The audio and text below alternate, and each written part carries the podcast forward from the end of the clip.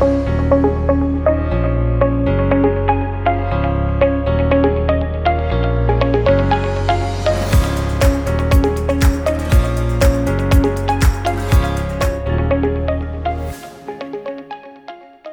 people of God. Welcome to the Cornerstone Podcast. I am Francis Westo, the host of the podcast. This week, in honor of Mother's Day, we have a special treat for all of you. I have asked a wonderful woman of God who happens to be a medical doctor, a member of our ministry's board, and my friend to be with us. Dr. Kristin Gates is one of the most godly women I know and a wonderful mother. When we asked the team who they wanted to invite to be with us today, she was the first person we all thought about, and we're thrilled when she agreed to be with us. Because we do our best to keep our podcast within 15 minute time limit, we are only going to ask Dr. Gates a few questions, but you are in for a treat. Welcome, Dr. Gates. The first question that I have for you is this As a young mother, what is the best lesson that you have learned about motherhood? Thanks so much, Pastor Francis. You know, that's an excellent question. And uh, I also just want to thank you so much for having me here today. You know, when you think about the most important lesson that I've learned um, about motherhood, I would say the first starts kind of on day one. As a primary care physician, I had taken care of a lot of women who were new mothers. Uh, in residency, I even delivered babies. So I had seen the process, and what you would see and hear sometimes is this level of self sacrifice. You know, like I would hear about moms killing themselves trying to keep their family going, taking care of their kids, kind of this level of self neglect. And I didn't understand it until I became a new mom and I had a C section and just medically there's just no way that you shouldn't be the primary patient but you are not when you're the mother. Um, your your key goal is that you know your child is dependent on you. And so then you need to breastfeed. You need to make sure that they're okay. And a lot of your pain and your recovery is kind of secondary to their survival. And what i realized was that moms who really struggle that they continue that mindset well after the child is weaned. Um, well after the child is now a toddler or in elementary school or high school, they still think that being a good mother means that they come second and the child comes first. And kind of going through that season myself was the first time that I realized about the power of understanding the role of motherhood in seasons and the fact that you have to recognize that what a child needs varies at different ages, different stages of development. And so, what your sacrifice is should also look different. And there isn't kind of this monolithic approach, uh, regardless of where the child is. And so, and that also is important because, you know, if you try and sprint through a marathon, you're going to hurt yourself. And so you've got to change your approach based on the race that you've been called to run.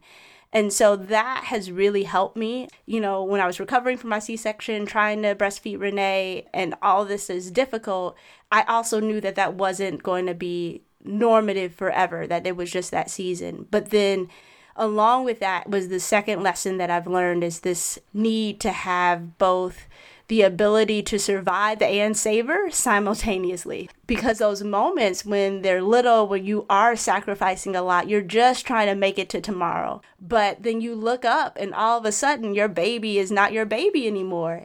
You just don't really know. And I think like young childhood is such a great lesson of this is that you don't know when the season's over until it's over.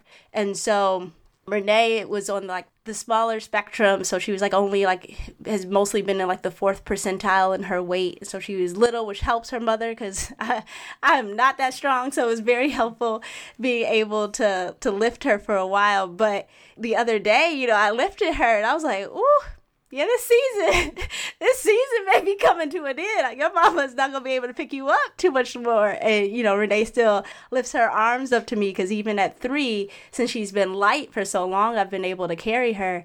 And just that realization, like, oh, there's gonna be a time when the way I love her won't be picking her up off the ground and carrying her. Like that's gonna change. And so you have these moments to where you know, is definitely not fun. Being, you know, blunt and honest, it can be annoying at best. but just kind of picking those singular moments to just sit back and savor it. It doesn't have to be every time, but if it's at least once, then you have the ability that when the season changes, you can have gratitude rather than regret because you've at least savored it. But, you know, those would definitely be my two lessons is one, really learning about parenting in seasons, um, knowing that what is ne- needed today may not be needed tomorrow, while simultaneously surviving each season, taking a moment to savor that. And so that when the season changes, you have this gratitude that you truly did appreciate it while it was there.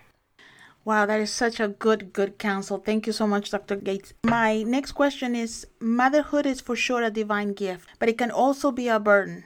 How have you learned to carry the weight of being a mother? You know, that's that's an excellent question and there's there's almost two kind of inherent points to that. I think that part of the burden is the expectation. And I've learned this definitely in marriage that sometimes that you don't know you have an expectation until it's not met. and so with motherhood, right? I think that we each kind of go into it with certain expectations and sometimes making sure that expectation becomes realized is part of the burden. For example, some people see their children as a reflection of them and a reflection of their ability or what they wished would have happened in their life, right? There's so many things that can be layered in what and what we may unwillingly or unknowingly place on our kids. But there's also like a belief that how well your child turns out is a direct reflection about how good you were as a mother. And so it's funny because I tell my patients this, and so I'm going to make this statement which is kind of going off track in order to to directly answer this question that you've given me.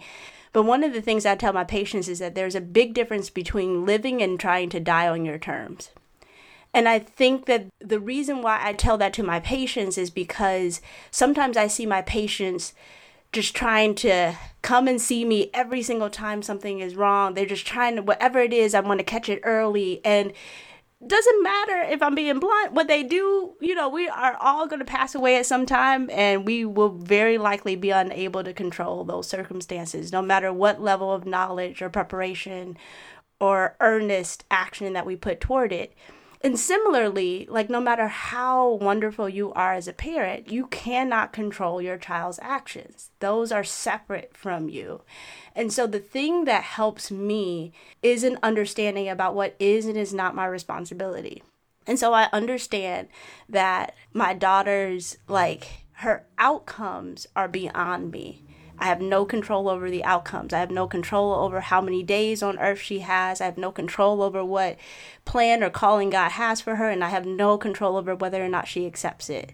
But my responsibility is that I have loved her well.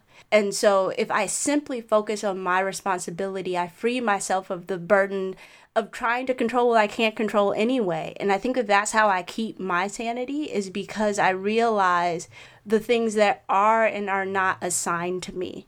You know, my assignment from God is to make sure that she had easy access to know who he who he is have a blueprint about what it looks like to love and to follow him and that needs to be mirrored in my life that can't be mirrored in my statements that can't be mirrored in my instruction or my discipline that has to be lived. I do have this deep belief that I think that children resort to whatever their parents go to in desperation. So I think that children of alcoholics that they tend to turn to alcohol even when they see the destruction because they t- I just think that we tend to think like our parents must have some insight about what to do in desperate times.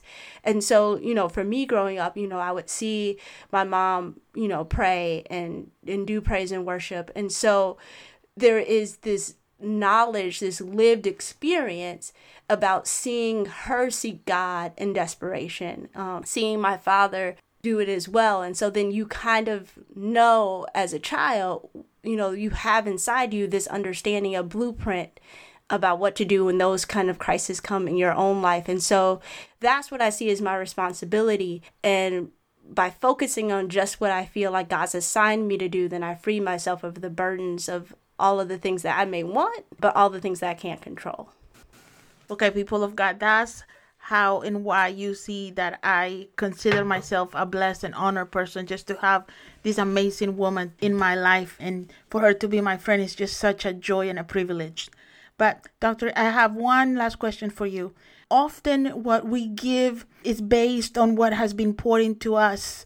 What would you say to the mothers who want to leave a different legacy than what their mothers gave them?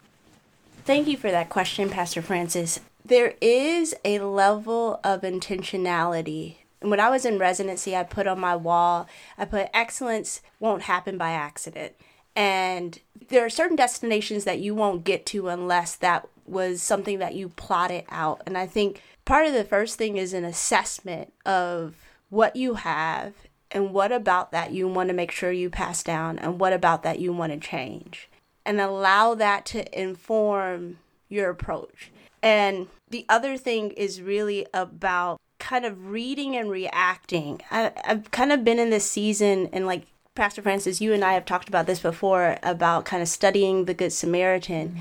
And, you know, so much about the call of God ends up being more assignment than agenda is one of the things I've been recognizing recently. So, meaning we don't know where the Good Samaritan was going, and we don't know if he was running late or what kind of plans he had, but there is this guy who clearly needs his help in the middle of his path.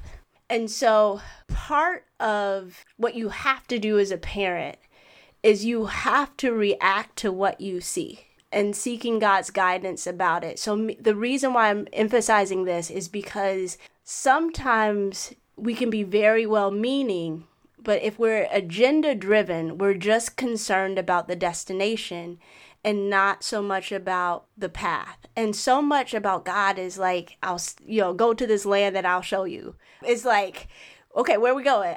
I don't know, but this is the next step, right? And I think that there is an acknowledgement about parenting because you'll hear about parents who are like, they call them helicopter parents to where they're hovering and I think that maybe some of that may come out of a desire to leave a different legacy, right? Because they they know that they've been hurt, so they're hyper anxious, hyper aware about it not happening to their child. And this is why I think like some of these lessons tie together about knowing what is and is not within your control and what is and is not your responsibility. But it also I think involves an understanding about what legacy that God has divinely set up for you to be responsible for giving, you know, to your child. And so, and by that, what do I mean? I mean, this is like beyond what I'm capable of doing. Because, you know, like for example, my story, we're raising our daughter in California and, and all of our close family is out in the Chicago area. And so there are moments where you're like, medical degree and all, you're like, I don't know. I don't know about this. Um, what am I supposed to do with this? What's the answer? And then sometimes I have had to remind myself that God has divinely equipped me to be her mother. And so some of it is this this quiet sense about what do you see. It often is it's a series of choices that you may not know where it's leading, but because you were obedient to God to go right here, to turn left there, to pause here, the summation of that is the legacy rather than it being kind of a driven purpose to where the destination dictated your path. I think that if God dictates the path, then you'll end up with the destination that you wanted. And that's because it's been something that you've surrendered to God. And the reason why I kind of think this way too, and, and this is again just being transparent with some things that I've learned as a physician and the way my brain works, I'm always looking for like underlying principle sometimes we may have a goal that we don't want our kids to be wounded in this way, or we don't want them to have this burden, or we don't want them to have this struggle that we struggled with. But if they aren't where God wants them to be in the end, then how much of the fact that they had a different path to where He doesn't want them to be at how is that success right? And so i think that is there is this surrendering about the knowledge of where your kid is supposed to end up. At best we only see to the end of our own lifetimes you know but what god does he always works through generations and his story is always so much bigger than individual lives. And so there is this purpose and divine destiny in each of our kids that we probably very, bluntly won't live to see the full potential and the full plan that God has. And so it'll be impossible to really direct that legacy without us being God, right? So because we can't be God, all we can do is be obedient to Him, right? And so I think that it's that kind of surrender that ends up being so important. I was in devotion recently and God told me, like, there's nothing that you need to learn that I can't teach you. And I feel like that is true for us as parents. That if it's not been poured into you, it's okay because the creator of the universe has every resource to give you what you need in order to raise that kid.